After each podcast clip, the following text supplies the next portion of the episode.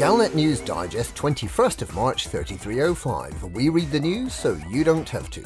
In this week's news, Terminal News. Eagle-eyed Canonn concoct Thargoid theory. The death and life of Harry Potter. Lockdown in Seoul. Terminal News. The Explorer's Anchorage has been officially opened for business four days after the sponsors, the Distant Worlds 2 expedition, headed off on their journey to Beagle Point. Not only does it now boast an extended gift shop and facilities for touring belugas, Explorers Anchorage will also be hosting rebuy screen facilities for distant worlds explorers who get a bit too friendly with neutron stars, or who misjudge the glide down to that 4G world with the alluring sunset. Meanwhile, Archimbol terminal in the Chunsar system remains under the control of the Children of Tothos, current holders of the most dangerous religious cult award for the second week running.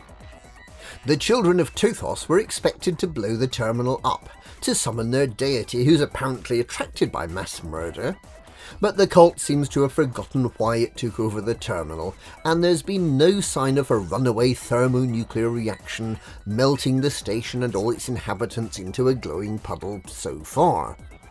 Let's hope they get on with it, so we can have a more exciting news bulletin next week. Eagle eyed Canonn concoct Thargoid theory.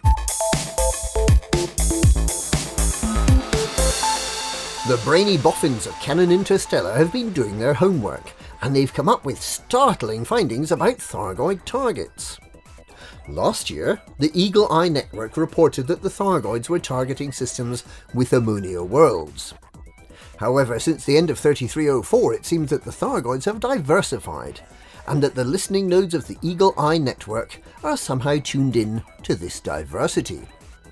In the Pleiades, Eagle Eyes 1 and 3 identify industrial military targets, while Eagle Eye 2 identifies military terraforming targets. In the bubble, Eagle Eye 4 reports on Thargoid interventions in systems with ammonia worlds and planets with ammonia rich atmospheres, while Eagle Eye 5 identifies military and high tech targets, and Eagle Eye 6 reports agriculture high tech targets. The paper is quite long and boring, but essentially it reveals that the Thargoids are attacking our systems, and that someone ought to do something about it. Send Johnny Alien back to the Col 70 sector with his tentacles between his legs. That's what the government ought to do. End free movement for aliens. Build a wall. Most excitingly, the report creates a brand new word Thargoid targeted systems are henceforth to be known as Thargets. The Death and Life of Harry Potter. There was a minor sensation this week when it was reported that Commander Harry Potter, one of the most skilled combat pilots in the entire galaxy, had been killed, and that once his rather enormous bounty was taken into account, he didn't have enough money in his bank account to buy back his highly engineered Anaconda. There was significant delight from those who were perhaps not entirely appreciative of Commander Potter's achievements, and who imagined him setting off from Trevithick Dock in a lone Sidewinder. In fact, Potter, who was killed by his friend and colleague Commander Omnislash, had plenty of stored assets, and after selling some of his stored ships, easily had sufficient funds to rebuy his ship.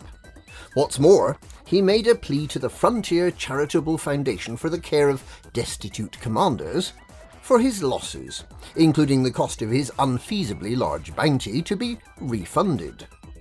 In the light of his excellent, upstanding character, it's believed that this claim was granted, and we're pleased to say that Commander Potter came out of the experience none the worse for it and was quickly able to get back to this week's task killing commanders in Deciat.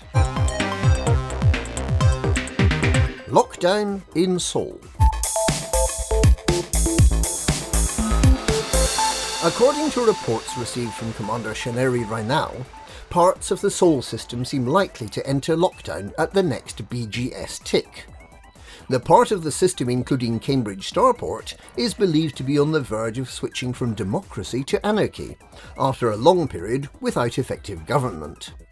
It's also believed likely that parts of planet Earth will become permit locked the following day, requiring commanders to become allied with the Rees-Mogg faction to gain admission. Meanwhile, pilots have been abandoning the struggle against the Thargoids in their droves in favour of a game show, during which large blocks of masonry are thrown off high buildings. The 100 contestants need to catch these blocks and use them to pave a road without leaving any gaps. The winner is the last contestant not crushed by falling masonry.